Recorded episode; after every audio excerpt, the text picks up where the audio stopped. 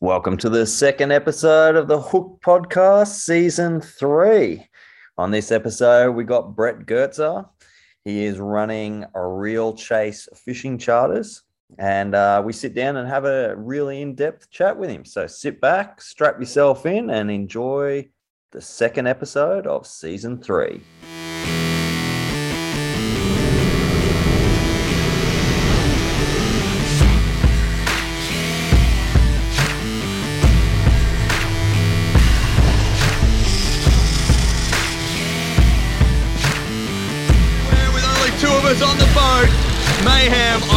On just one more.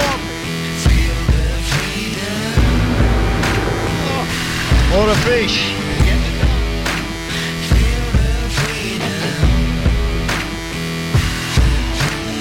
All right, so uh, on this episode, we got Brett Goetze, obviously the skipper of Amokura's nice Assegai. So, welcome to the Hook Podcast, mate. Mate, thanks for having me. Good to be on here. Yeah, nice. Hey, uh, so obviously for a lot of people that don't don't know but follow the podcast, Brett's one of the one of the big skippers that run Amokura, which is a Assegai, one of the Australian built Assegais. Obviously works all up the east coast and does a fair bit up on the heavy tackle side of the house up towards Cairns. The base the boat's normally based out of Port Port Stevens. That's right, isn't it, mate? Port Douglas. Port Port Douglas. Um, Yep. So the boats boats there, but uh, obviously we we bump into Brett a fair bit when we're down at Burmy or up at Burmy, and Brett's down at Burmy, um, and and get to have a, a good chat there. So, mate, once again, thanks for for jumping on the the podcast. How uh how did you get into the sport? I suppose that's the the real first question, and and why why the sport? I guess you know from a young age, my my dad he was he was into the marlin fishing, the sport fishing. So uh, you know, yeah, from when I was a kid, I was sort of following in his footsteps, I guess, going out with him and. Uh, and and you know watching what he does and and you know he'd go out with his mates and sort of I thought you know that's what I want to do and then yeah just just I was lucky enough I guess to to get into it that way. I, uh, as a teenager, then had my own boat, and I, I started started fishing out of Brisbane and the Gold Coast. Got right into the marlin season, the marlin fishing out of there, and chasing your little blacks and and your blue marlin. And from there, it was just a, a step where I thought, you know what, I want to.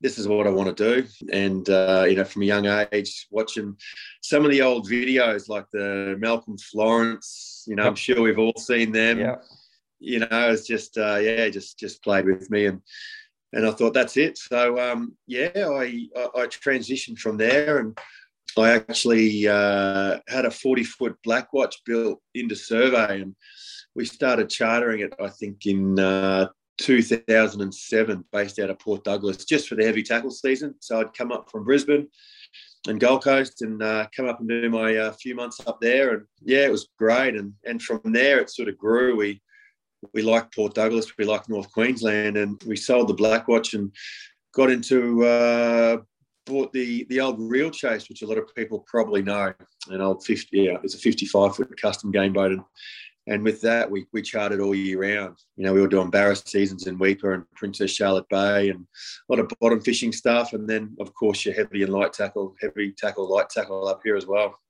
Yeah, nice. So obviously, you, you've you've grown up with it and you've you've gotten right into it. Did you find it really hard to to sort of at the start? Because from what I've seen traveling up and down the east coast, you know, this is our first big boat, probably be our last big boat, I guess, as well.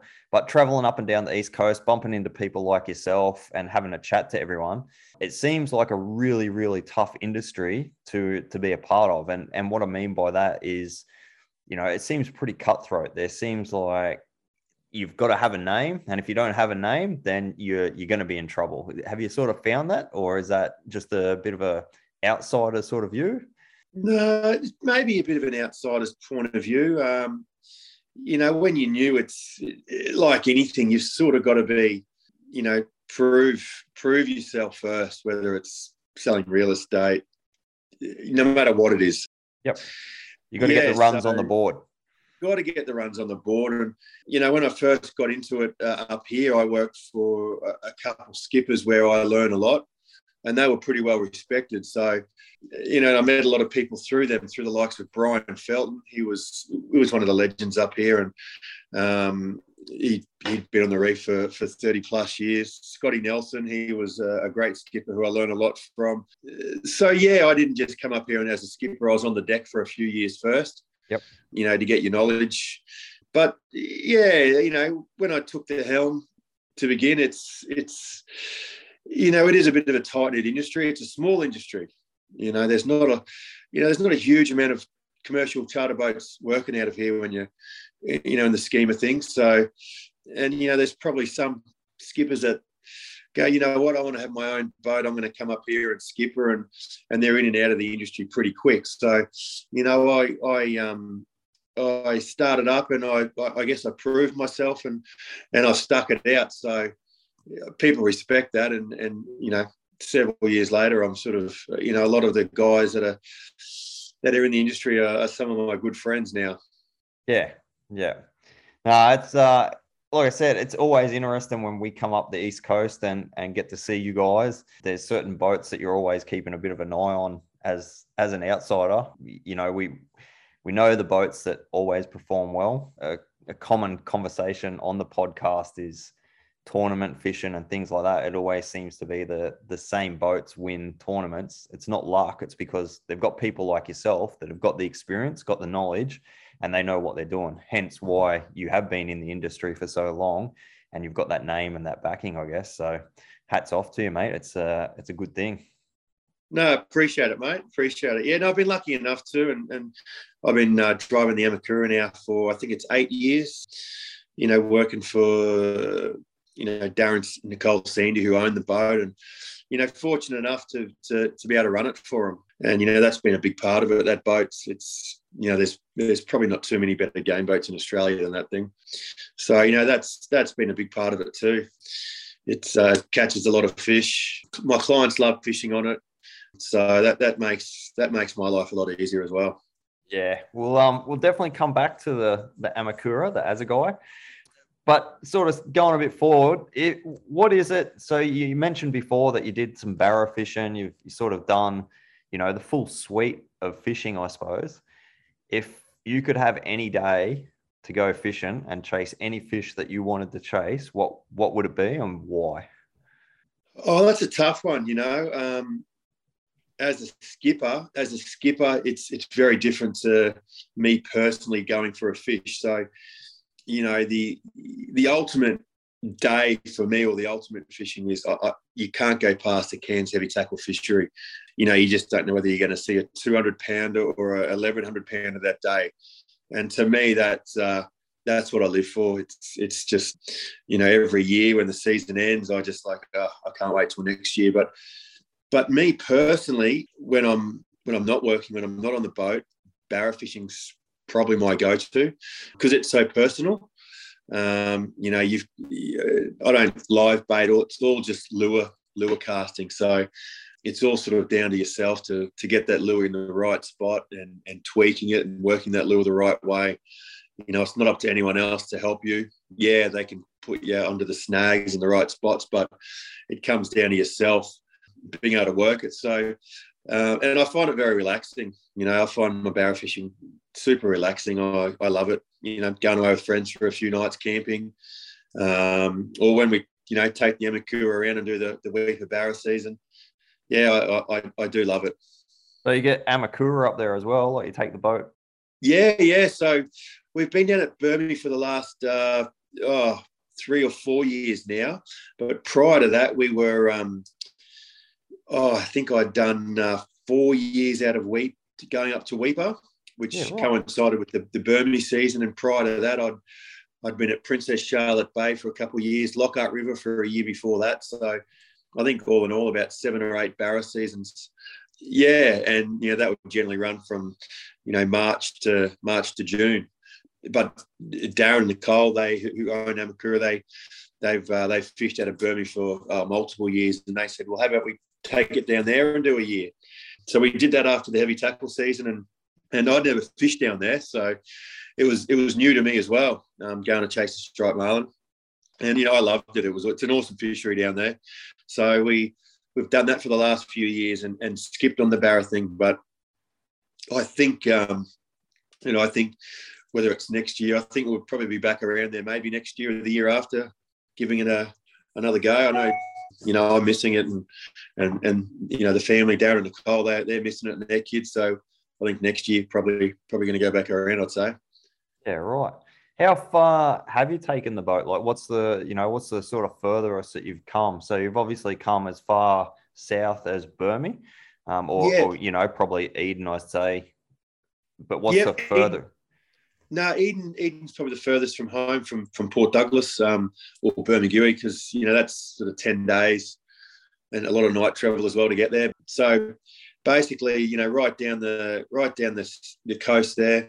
Basically, you know, as you know, it's nearly the Victorian border yep. down there, and and then Weipa, which is obviously around the tip, you know, back down into the Gulf there.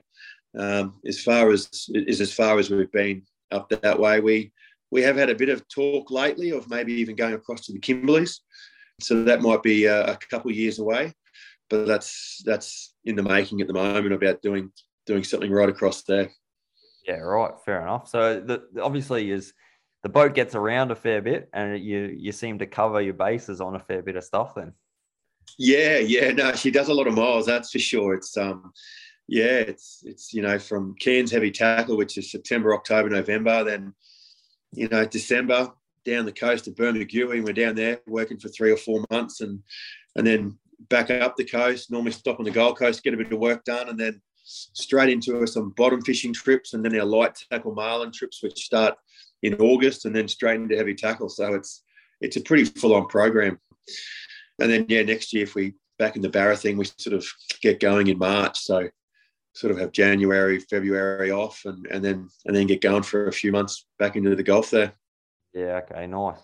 So the last couple of years, I mean, with the world, with COVID and everything that's been happened, did did that really impact you guys a lot? Like, did you? Yeah. Did it yeah, take a hit? Definitely. I think all the boats, you know, up north, um, the the charter boats up there, a lot of our clientele, um, not just mine, but you know, all the other skippers, a lot of a lot of overseas clientele. Um, a lot of Americans, as we all know, and without them being able to travel, it's it's yeah, it's been tough. And they're not just that; borders shut within Australia. So it was more so just Queenslanders being able to come up to the reef. So yeah, it cut our cut my season the last two years in a row by by two thirds, I'd say. Yeah, right. You know, you just do a handful of trips, and yeah, which but this year's looking good. Um, I think all the boats this year are, are pretty booked up. A lot of Americans coming back, a lot of overseas clients coming back, and yeah, you know, I've never had never had so much inquiry. I think if you know we had a couple boats to run, I'd, you'd book them all. It's just it's going to be a busy year.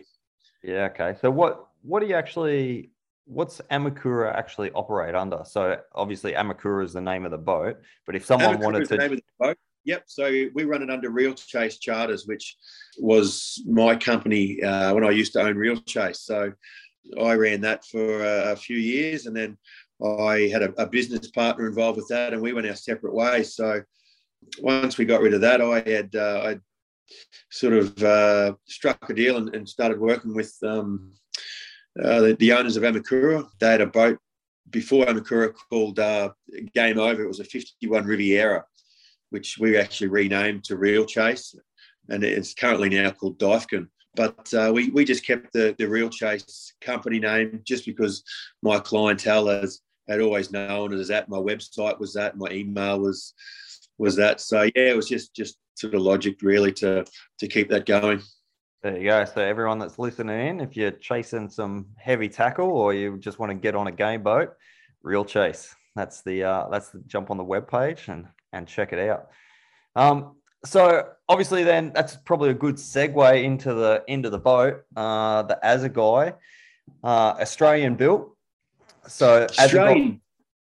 Yeah. Yeah, they're Australian built. Um, they actually stopped building them about two years ago. Um, the legendary Barry Martin, he, uh, he, I think he's launched his first boat in 92, uh, 1992, called the Assegai. Um, so it's been uh, been going for a lot of years now. But yeah, he's retired, and and uh, you know, sort of, he was very hands on. He didn't want really anyone to take the business over and, and wreck the name that he had, you know, he had made made for himself and and the boats. But yeah, one off builds. All every boat's different. Um, you know, Western Red Cedar hulls or plank timber hulls. They're they're a beautiful riding, beautiful riding boat, and you know, a lot of attention to detail. It's not just where you, you know, like your production boats where they're coming out of molds, like your own boat as you yep. know, it's uh, Riviera, um, and you know they can pump them out in a matter of months. Where um, the Assegais uh, generally you were taking anywhere from eighteen months through to three years to build just the one boat. Yeah, because they were all all custom. Everything was custom. Yeah, yeah. They um, I had the I had the chance to jump on deploy, which which is the last Assegai ever built. Yep. Yep.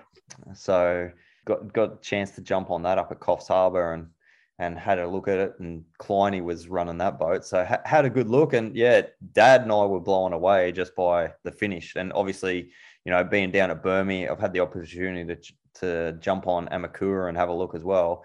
And they are just phenomenal boats. Like, you know, especially, yeah, especially for an Australian built boat. I mean, there's only really a couple of companies other than obviously Riv and Maritimo and stuff like that, like big production boats. But when you're talking high end, one off game boats, um, I think O'Brien's really the only one that's left now.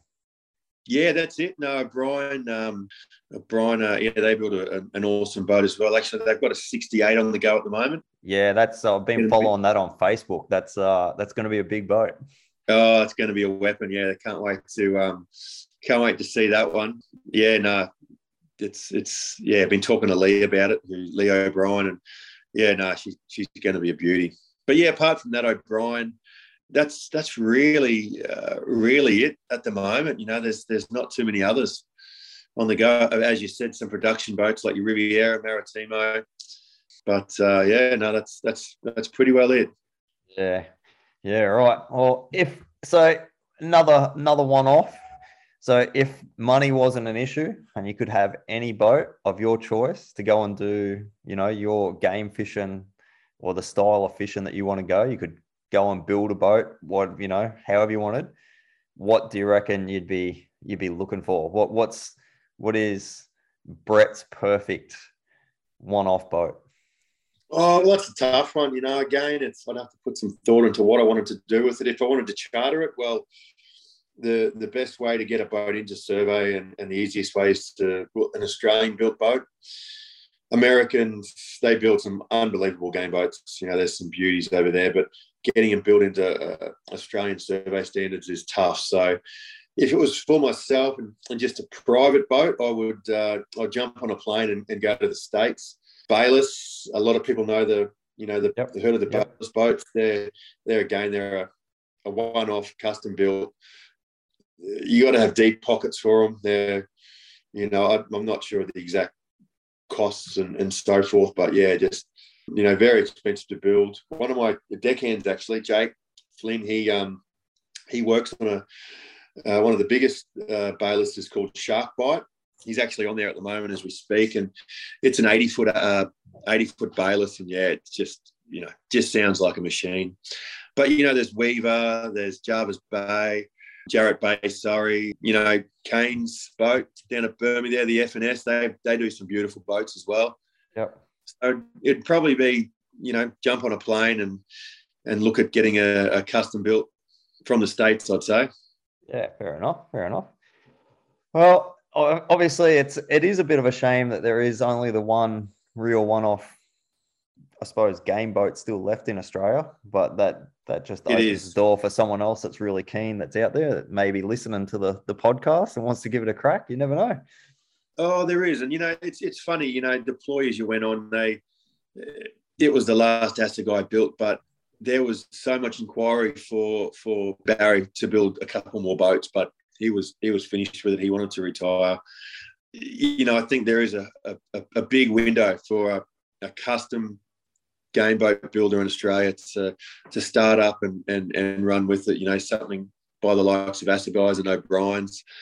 You know, like that attention to detail, one offs, and and people pay for it. You know, people are happy to pay for the the quality and the and the type of boat they're getting. They know that does cost more, but there's there's a lot of people out there that are that are willing to willing to do it. So yeah, I don't think it'll be too far away before someone someone opens up and uh, and and has a crack. Fair enough. You haven't heard of anything, have you? Oh, I might have. I yeah, I might have. There might be. Yeah.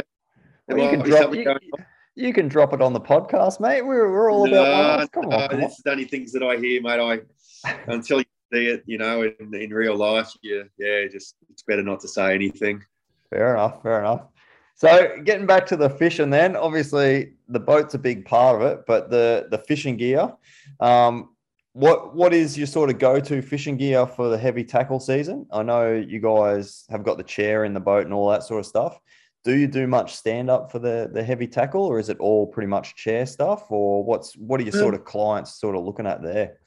Yeah, pretty well chair stuff. It's all it's all we it's all 130. Um, I have had clients on there that have fished 24, actually some years back when I ran that 40 foot Blackwatch, um, we fished a, a Cairns tournament and the, the clients that I on wanted to fish 24 because in that particular tournament you got more points for it.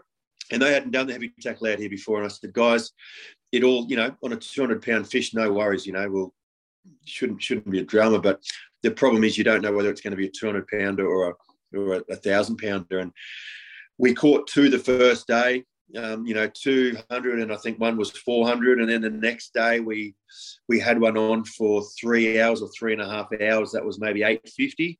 Yep. And the angler was after after an hour was was cooked. You know, he couldn't keep going, and they sort of changed it around with different anglers. Obviously, a huge fish, but we still never looked like catching the fish. You know, it was a healthy fish, very healthy fish, and so after that, they're like, "Yep, we we understand what you're trying to say, Brett. Let's just get the 130s back out. You know, I've seen it time and time again. So, you know, sharks have, have become a more and more problem every every season. Yeah, okay. Seem to be more prevalent. So that's another reason why I like to use, you know, we all like to use the 130s rather than the light gear to give the, the fish more of a chance to survive and and you know not have the sharks up its ass after after release or even during the fight if a, a, fish is you know on there for too long and you're in a reef where it you know known to be a pretty sharky sort of area the sharks are pretty quick on them these days. And it's not just one it's, it's packs of them. So okay. what organic whalers whalers and, and that sort of thing. So you know we we encourage people to use you know 130s for that reason. What about record fishing and stuff like that? Have you have you done much of that or are you not that's not sort of really where you're at or no, not really up there. I, I, haven't done a lot. You know, obviously, as you know, down in Birmingham, we've done a bit. We've got a few Australian records down there now, but uh, up there, I haven't haven't done a lot of the record fishing. The records are, are, are pretty big. Um, you know, the 130 record, for instance, is uh, what is it, 14, 42, I think it is, and the 37 kilo, I think, is you know is 1300 and something. So they're pretty big records to go and target to be fair.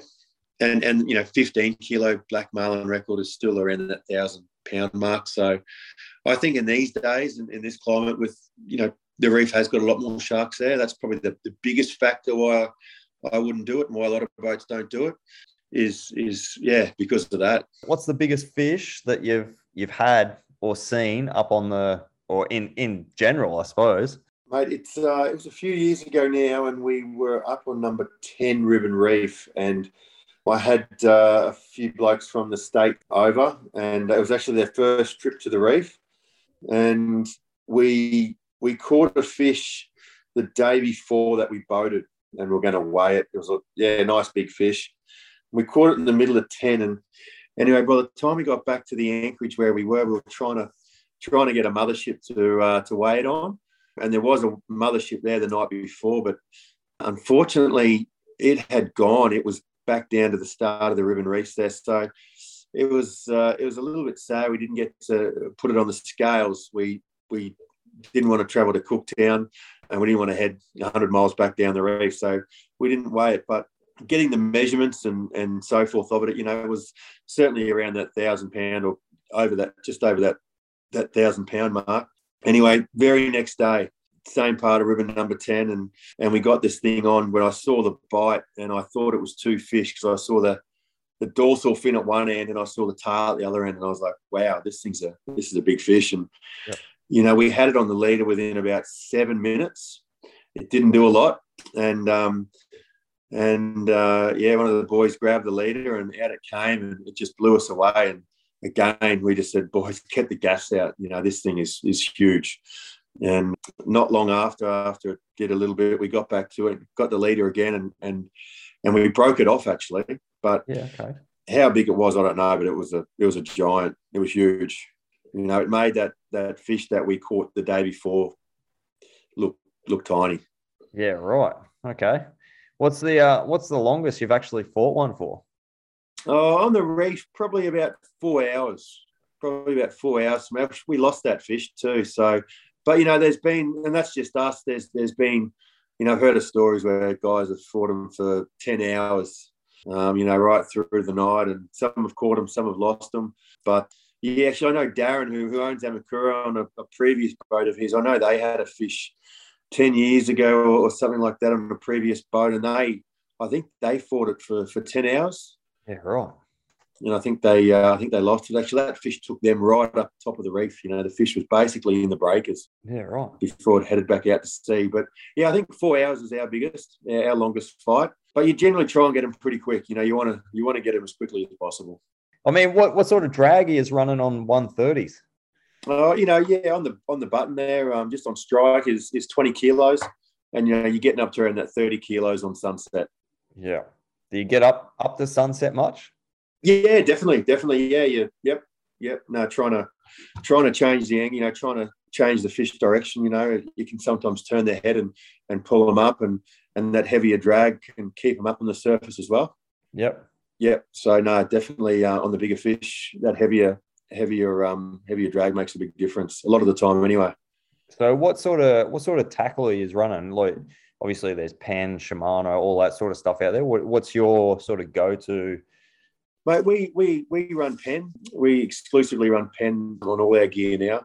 Yep. you know, over the years, sort of played with both. But yeah, I, I find the Penn stuff pretty good these days. You know, I find it better than Shimano. We've had a good run with it. You know, no, uh, you know, just just not a lot of dramas with it, not a lot Yeah. of breakdowns, and um, you know, we get a lot of support from Penn too. So they're just really good to deal with. Yeah, bait fishing gear is good. You know, the popping reels. Yeah, it's not as uh, not as dear as some of the Shimano stuff. So yeah, I, uh, I yeah, that, that's what that's what I use anyway. And you know, each to their own. But I Yep. think you know, Penn sort of nudges it out these days over Shimano in my eyes. Yeah. Okay. Ah, fair enough. And then top five tips for um for setting up and going and chasing that that monster fish. You know, if you if you could give anyone looking at going out and doing it, what would be your top five tips?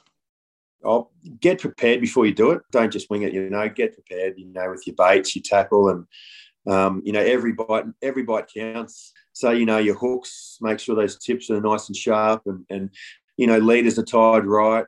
Drags are done perfect. Yeah, just just go prepared. That's that's one real big tip. You know, don't just leave things to the last minute. Costs a lot of money to go out there doing it. Fuel, bait, tackle, all the rest of the stuff. So be prepared. Another one you know trust yourself too. Don't don't don't second guess yourself you know. We all do that. We especially on the reef you know you you be fishing an area and you might be marking fish and and you haven't had a bite yet and you hear you know a reef or two down there's a little bit of action and so often you've you're going oh geez you know i should be down there. I should get down there and you leave and then an hour later you hear your mate who's still up in the reef where you were has just just caught a 900 and it's gone off and so just don't second guess yourself.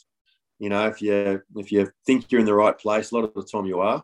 That's how I see it anyway. You know, your sounders they're they're pretty good these days, marking fish. So yeah, don't don't don't double guess yourself, especially up in the reef. Your water water clarity, and that's the same as anywhere. I guess your water clarity is a big one. You know, find the good water. Yep. Find the good water is a, a real big one, and that's So- probably the same as Burmby too. So by isn't it? that, what, know? yeah, what, what do you mean by good water? What do you what are you classing as good water? nice, nice blue water, nice blue water. You know, nice blue water, and not much uh, sediment that you're seeing on your sounder. You know, when you're looking at your sounder, you got your gain up, you haven't got too much fuzz on your sounder. Yep. So, you know, try and find it nice and clean on your sounder and, and to the eye is really important. That nice deep blue, purple color. That's important. Current too, you know, up north, you know, we like the current sort of pushing down to the south, coming from the north. Water temperature, you know, again, why these big fish come here every year is, is to spawn, is to breed. So, and that ideal temperature for them is is that 26 and a half to 27 degrees of water. Yep. So water temperature is is is really important. You know, you find that sort of that range of water, and, and you know that's what they're going to like. So if you found good current, nice blue water, and good water temperature, well, you've you've got a you've got a head start. Whereas you found green water or or you know a bit a bit of crap on the sounder and, and the water is up to 28 uh, you know 28 and a half 29 degrees you know you should be looking elsewhere yeah okay yep and and don't you know in saying that too stick it out and, and don't double guess yourself but don't be afraid to have a one to two you know as you know you'll you know places in Burmy there the 12 mile the bait hole a lot of them you know sometimes you'll see 50 boats there and and why there's 50 boats yeah there might be some fish there but it's because there's 20 boats there, then every other boat sees the boats there. So they all go there. Whereas that's the same out in the reef too. You know, you think, oh yeah, there's everyone's fishing up the top end at number 10 or whatever. So that's obviously where it's happened. You know, if there's not a lot going on, don't don't be afraid to go for a wonder. Don't be afraid to go out looking out wide. You know, there's there's a few skippers that I could recall where they, they love going for a wonder and um, and you know they're they're often rewarded by yep. by doing it.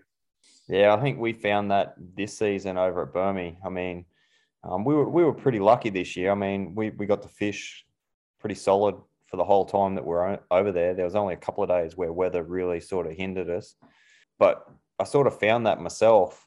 You know, you start second guessing yourself, I, and and because we're not fishing tournaments or we're not over there really working with anyone or fishing with anyone in particular, I, I the days I turned the radio off and just went and did our thing and had my own plan and just went right this is what we're going to do. This is where we're going.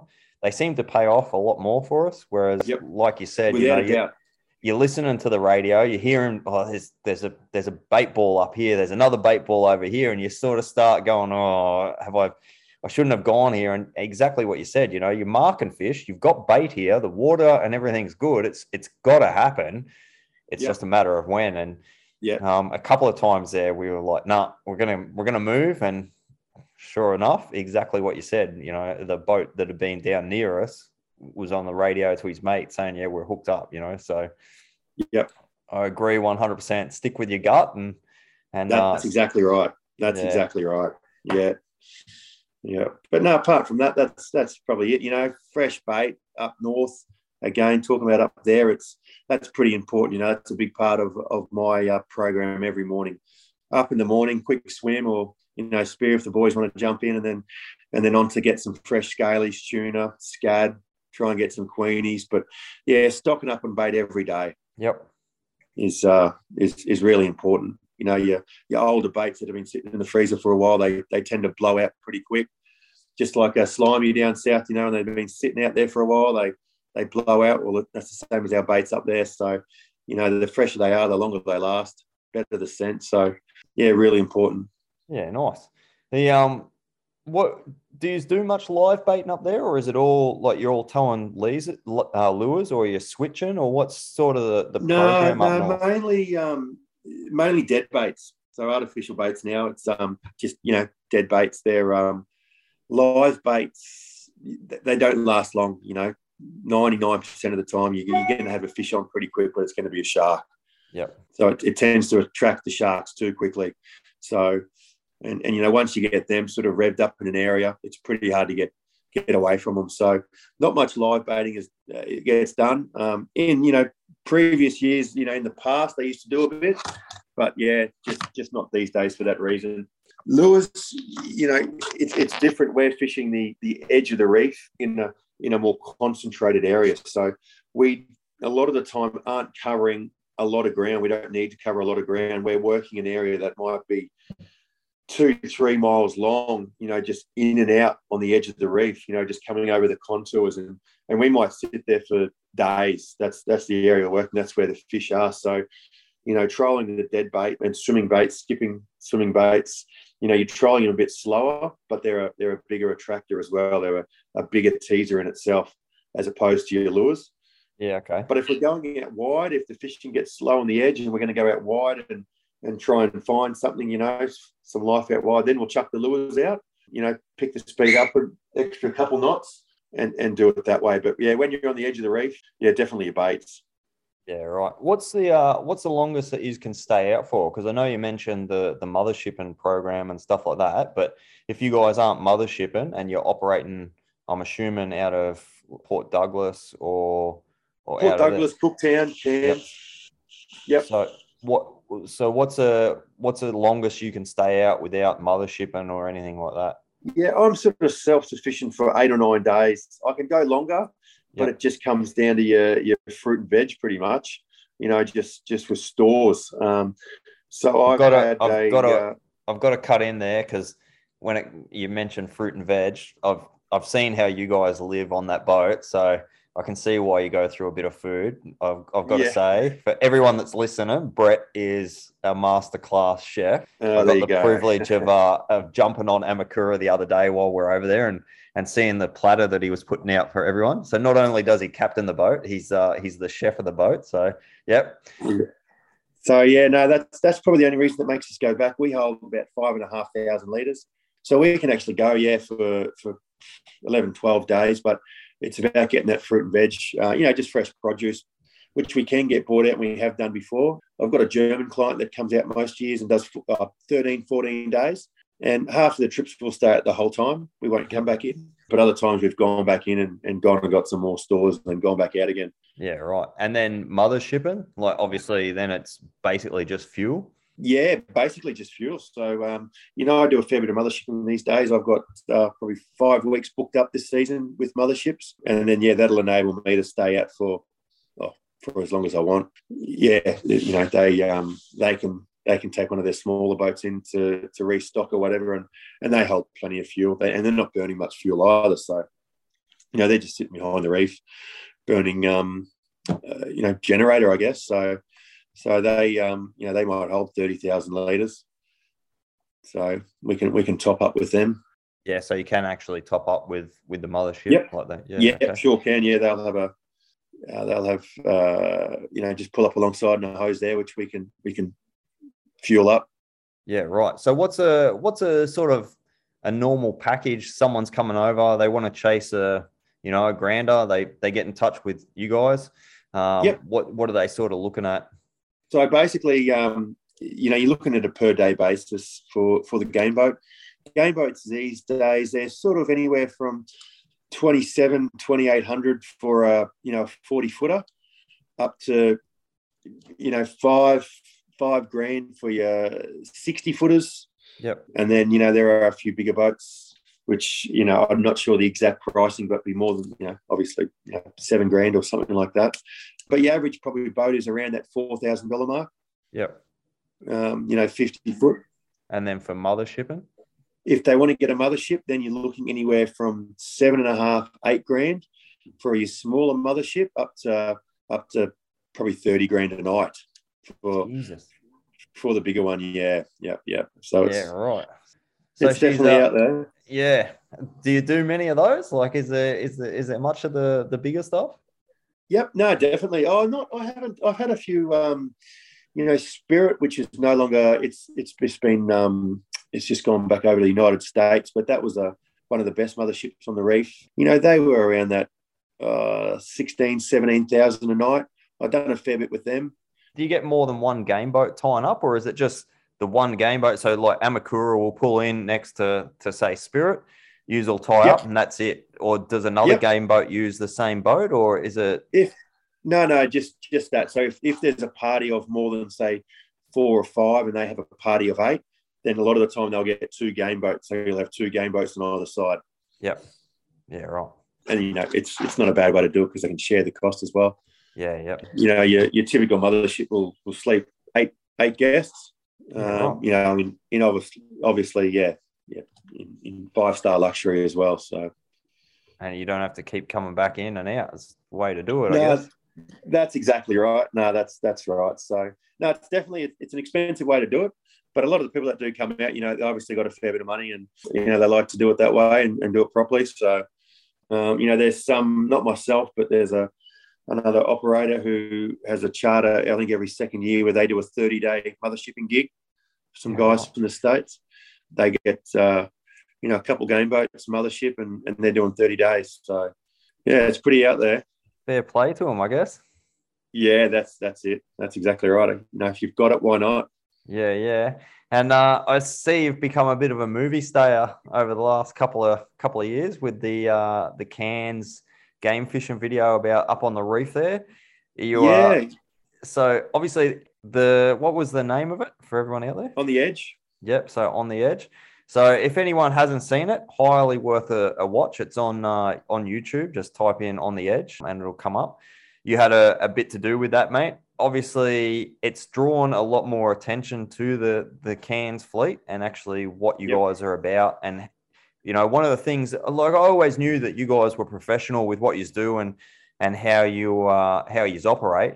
But I suppose it really brought home how how much you guys care about the reef, how much you care about the fishery, and what you are actually doing to sustain the fishery. So, did you actually get asked for that, or was that something that you guys, as captains, sort of thought, "Hey, we need to do something," or how did Yeah. that all come about?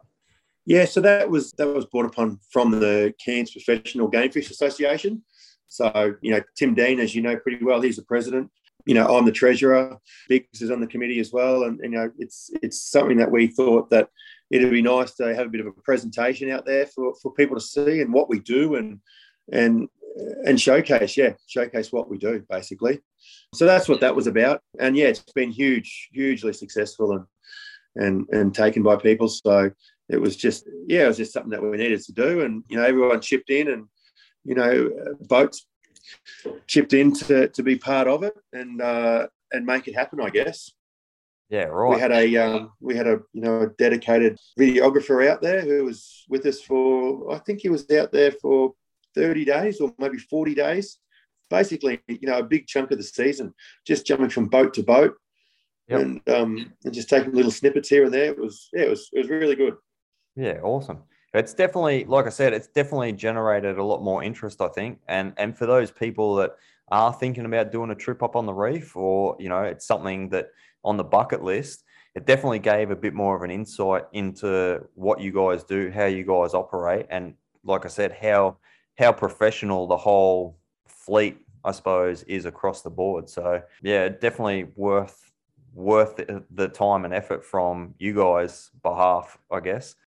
Yeah, no, cheers for that. No, it's it is. We, you know, ninety nine percent of the the professional crew and skippers on the reef are, are very passionate about it and and very um, you know we we take pride on on you know our backyard basically. We've sort of changed our methods a lot with killing fish. You know, we we sort of practice more catch and release now, trying to preserve the industry and and, and the fish. So and you know just take pride on the reef too. Um, there's been a lot of propaganda lately about reefs dying and this and that, and fish stocks are going down. So where a lot of it's you know it's it's it's bullshit. You know our our fish stocks have over previous years they just the seasons have been as good if not better as you know as the years go by. Yeah, right. Well, on, on that, like on average, how often, you know, for for a season, what's a what's a season for you guys up there? How many days are you doing up there for a season? Oh, a, a big season. You know, a good season's anywhere from sixty to eighty days. Okay, so in that in that eighty days, how many fish do you reckon yous would kill? Like, obviously, so do you leave it to the client to decide whether they want to throw a gaff in it, or do you sort of have a say, or what's the and, and how's that process sort of work with you know with a client that's paying all this money that gets on the boat? What, Yep. How do you sort of how do you guys operate? I guess. So that's that's really different between boat to boat. You know, everyone has a sort of a different policy there. Um, some boats don't even carry gaffs; they won't they won't entertain it. We we've you know we'll kill the odd fish here and there, but you know again these days I I'm, I'm I'm not all for it. So, um, you know, I don't have the gaffs out on display and, and ready to go. You know, if there was a dream fish that, that happened to jump on the line that was, you know, close to a record or, or something of significance, then then we'd consider it. But um, the last fish I killed was a few years ago for a German guy who had caught a and caught and killed and captured a thousand pound Atlantic blue, yep. a thousand pound uh, Pacific blue, and if he had captured his thousand pound black marlin to his knowledge and, and you know it was going to be the only um, person in the world to get all three grand of marlin species. Yeah that that grow that big. So so we caught one um, and he'd done a lot of days on the reef for that so he, he sort of spent a lot of money with us a lot of days on the reef. And that particular day we caught one about 600 a couple hours after that we caught one that was very close and we were about to kill it but we let it go. And then literally 10 minutes after that we had another fish that same size eat the bait. And then we we got it boat side after about half an hour and we decided to take it. And luckily it, it it went 1,032. Yeah, right. But yeah, that was a few years ago now, and um, that was for that that reason, you know, sort of a record for for that angler. But yeah, every boat's different. Every boat's different, you know. It's, some boats charge a fee for it, and um, you know, yeah, some boats just don't do it. They can cause a lot of damage, obviously. You know, as you know, your bills, yeah. gaff marks, and that sort of stuff. So a lot of these boats are, you know, three, four, five million dollar game boats. So having a gaff ripping up the side of the boat or a bill scrapping along the side, you know, it, it causes causes a fair bit of damage. Yep.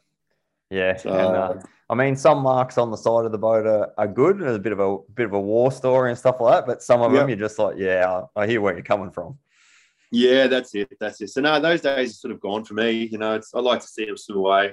But as I said, you know, it's it's uh, if there was something some special reason to do it, you know, or you know that that sort of giant fish that you know I thought was uh, worth killing or, or a record, then then maybe. But apart from that, yeah, we just just let them go.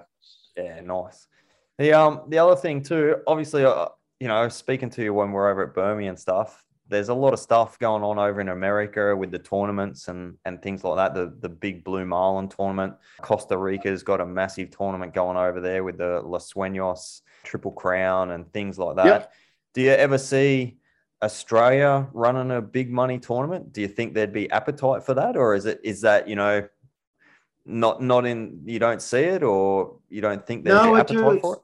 It's again, it's funny. In the last couple of years, there's been been a bit of talk um, between um, you know a few of the captains, Timmy Dean being one, myself, and and and talking about doing something like that. So it's definitely um, and that was just pre-COVID. So COVID now has sort of just you know unfortunately pushed everything back, and you know a lot of a lot of the captains will all get together this year because a lot of them has, haven't made it up the last couple of years. So we'll certainly um, no doubt be a fair bit of talk on the reef about it this year. But yeah, definitely that's something that we, as I said, just pre-COVID, we had um, we had talked about about doing that. So you know, running another big Lizard Island tournament, making it a major event, different uh, you know different categories that you can enter, like you do over in the states there.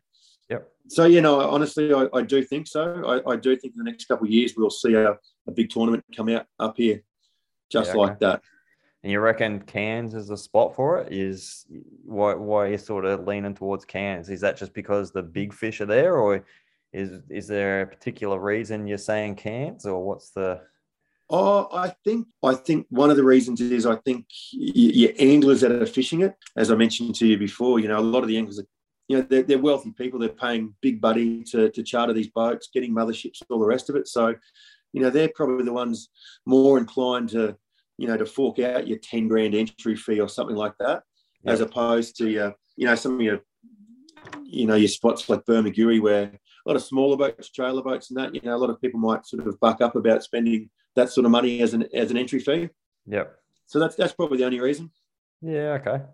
No, it's uh, I've recently been speaking to a few people about it actually, and uh, I, you know, I've been watching a lot of that stuff over in America and just seeing how things are, are being run over there. It's it's quite interesting how they do it and how the tournaments are actually run and things like that. It raises a lot of questions about you know kill versus tag. If you're going to tag, Yeah. how are you going to score it? Things like that. So it's interesting, you know, hearing from someone like yourself that's up there and and runs a, a charter and all that sort of stuff, and it is all about the conservation side of the house. So yeah, it's uh, Yeah, it's that- definitely interesting.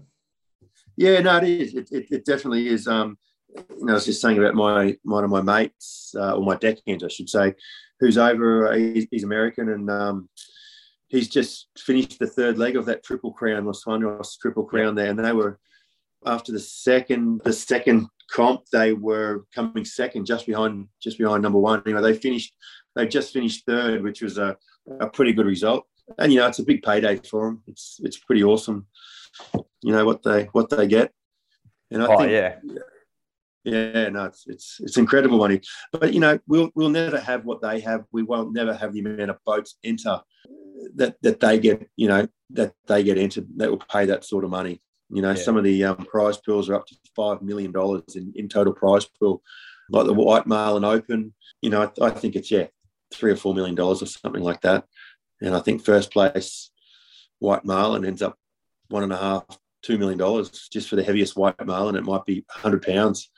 yeah, Um, so so crazy. But yeah, we don't have the population for that. So yeah, but you know, it'll be a good start. I think. I think in a couple of years' time, I think you know if we could get you know twenty boats entering a big jackpot tournament like that, I think it'll raise eyebrows and and more and more people will follow follow suit. yeah. Do you get so with that? Obviously, fishing out of Lizard Island.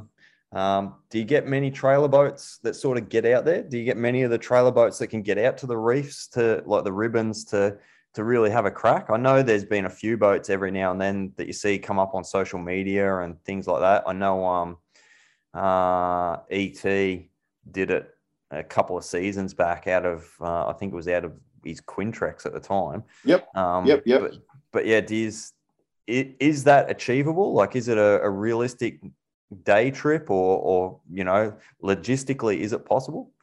Yep, it not not up to the ribbons more so. You can launch from Cooktown and do it, but most of the trailer boats you see going out heavy tackle fishing, they're leaving from Port Douglas or uh, or Cairns and fishing the likes of uh, Linden Bank or Opal Ridge, Jenny Louise Shoal, Spur, Onyx. So they're fishing basically directly out the front. But getting up to the ribbon reefs, you've sort of got to be self sufficient. You know, cooking, showers, bathrooms, that sort of stuff. Have the range. Yep. So mainly, mainly your bigger boats. And the other thing too is, you know, you, you can get some pretty nasty weather as well. You know, you're the outside of the reef there, so you know if you're fishing days where it's 25 knots of wind, you know, you don't want to be that far away from port in a trailer boat. Yeah, one hundred percent. With with that, obviously, you guys tie up on the inside of the reef. Is Yep. it does it does it knock off that much? Like I know putting the pick down and sleeping on our boat, if the weather's pretty average, you get the lapping of the water and and all that sort of stuff. What's it? Is it protected up there for you guys? Like, is it? You know, yeah, definitely. Every every reef's different, but you know, we all know where the where the good reefs are and where the good anchorages are. So yeah, you know, it's it's your likes of number nine and number five, number three. You know, Opal Reef. You, you get behind those sort of reefs, and it's it's pretty nice. It's it's it's pretty calm. You know, on your your real windy nights or windy days, and on your high tide, you get a little bit of roll coming through, but you know, nothing that'll stop you from from sleeping or, or cooking or anything like that. It's it's generally pretty good. Yeah. Okay. Yeah. Nice. And Uh, if it's that windy, if it's that windy and you're up there, you can always head back into Lizard Island, which is only you know eight or nine miles from number ten, yeah. Right. and you know you're you're back to dead flat water. Yeah. Okay. So is that what you sort of normally, you know, if you're structuring your trip, are you sort of factoring that in, or is it you're just sort of looking for where the fish are, and then you sort of once you get to where you want to fish, you sort of make a plan for the night depending on weather and stuff like. that? Yep, definitely. So you know if the fish are up the top there at number ten or you know number eight, nine, and ten, you know you you basically some boats will go back to Lizard, you know, and then other boats will stay bottom of 10 or bottom of 9 which are really good anchorages but if the fish are more concentrated in the middle ribbons yeah then you just you just you know where your anchorage is going to be that night which are your good ones and you you just make sure you start you know that late afternoon you start wandering back closer to to where that is so your, your run isn't too far and you want to obviously get in before before night time because you're getting right in close to the reef there so you know you got to watch out for bombies once you're actually trying to get in Yep. So you got to have some daylight. Yeah, awesome, mate. Uh, so all right. Well, when when's the heavy tackle season start for you guys? So when do you start making your trip up? Yes. So basically, um, September, October, November, early December, even into mid December. But you know, your, your peak times is sort of that mid September to to the end of November, pretty well. Yeah. Okay. And that's the you- you've got, like you said, you've got a fair bit booked in, so it should be a pretty good season for you this year. Yeah, definitely. No, we're we're booked out. We're we're um, we're crazy busy, and, and I'm pretty sure the other boats will be too. It's you know a lot of people have missed out the last two years, so I think yeah, a lot of people are looking forward to getting back. No, awesome, mate. Well, once again, thanks for jumping on the show. It's been awesome being able to pick your brain about all sorts of stuff. I've got no doubt anyone that's looking for that uh, that thousand pounder, jump on to the the webpage, check Brett out. You know, having seen how he operates over at Burmy, uh, you're not going to miss out. Let me tell you, professional guy, dedicated, and uh, if you've got that dream fish that you're really after, then you you need to have a chat to Brett and and get over there and get out on the on the heavy tackle stuff, especially if it's on the bucket list. I know it's uh, one of the things that we're looking at doing. So hopefully we'll catch you up there. Probably not this season, but uh, one season to come. I'm sure we'll we'll uh, pass you up there somewhere. Hopefully. Well, you've got the tower now, so you'll be right. Yeah, I know, I know. There's still, we're still getting a few things set up there, but yeah, it's it's definitely coming along. That that was one of the reasons why we we went with the tower. Yep. Obviously, speaking to what you guys were saying and and listening and and hearing all that sort of stuff with the bombies and things like that. So, but uh, yeah, look, mate. I hope you have a uh, an awesome season. I look forward to seeing a heap of stuff on Facebook and some some big pictures with those big Yep. fish in it. And uh, definitely. Yeah, stay safe and stay in touch. Sounds good, mate. We'll chat soon. Awesome, buddy.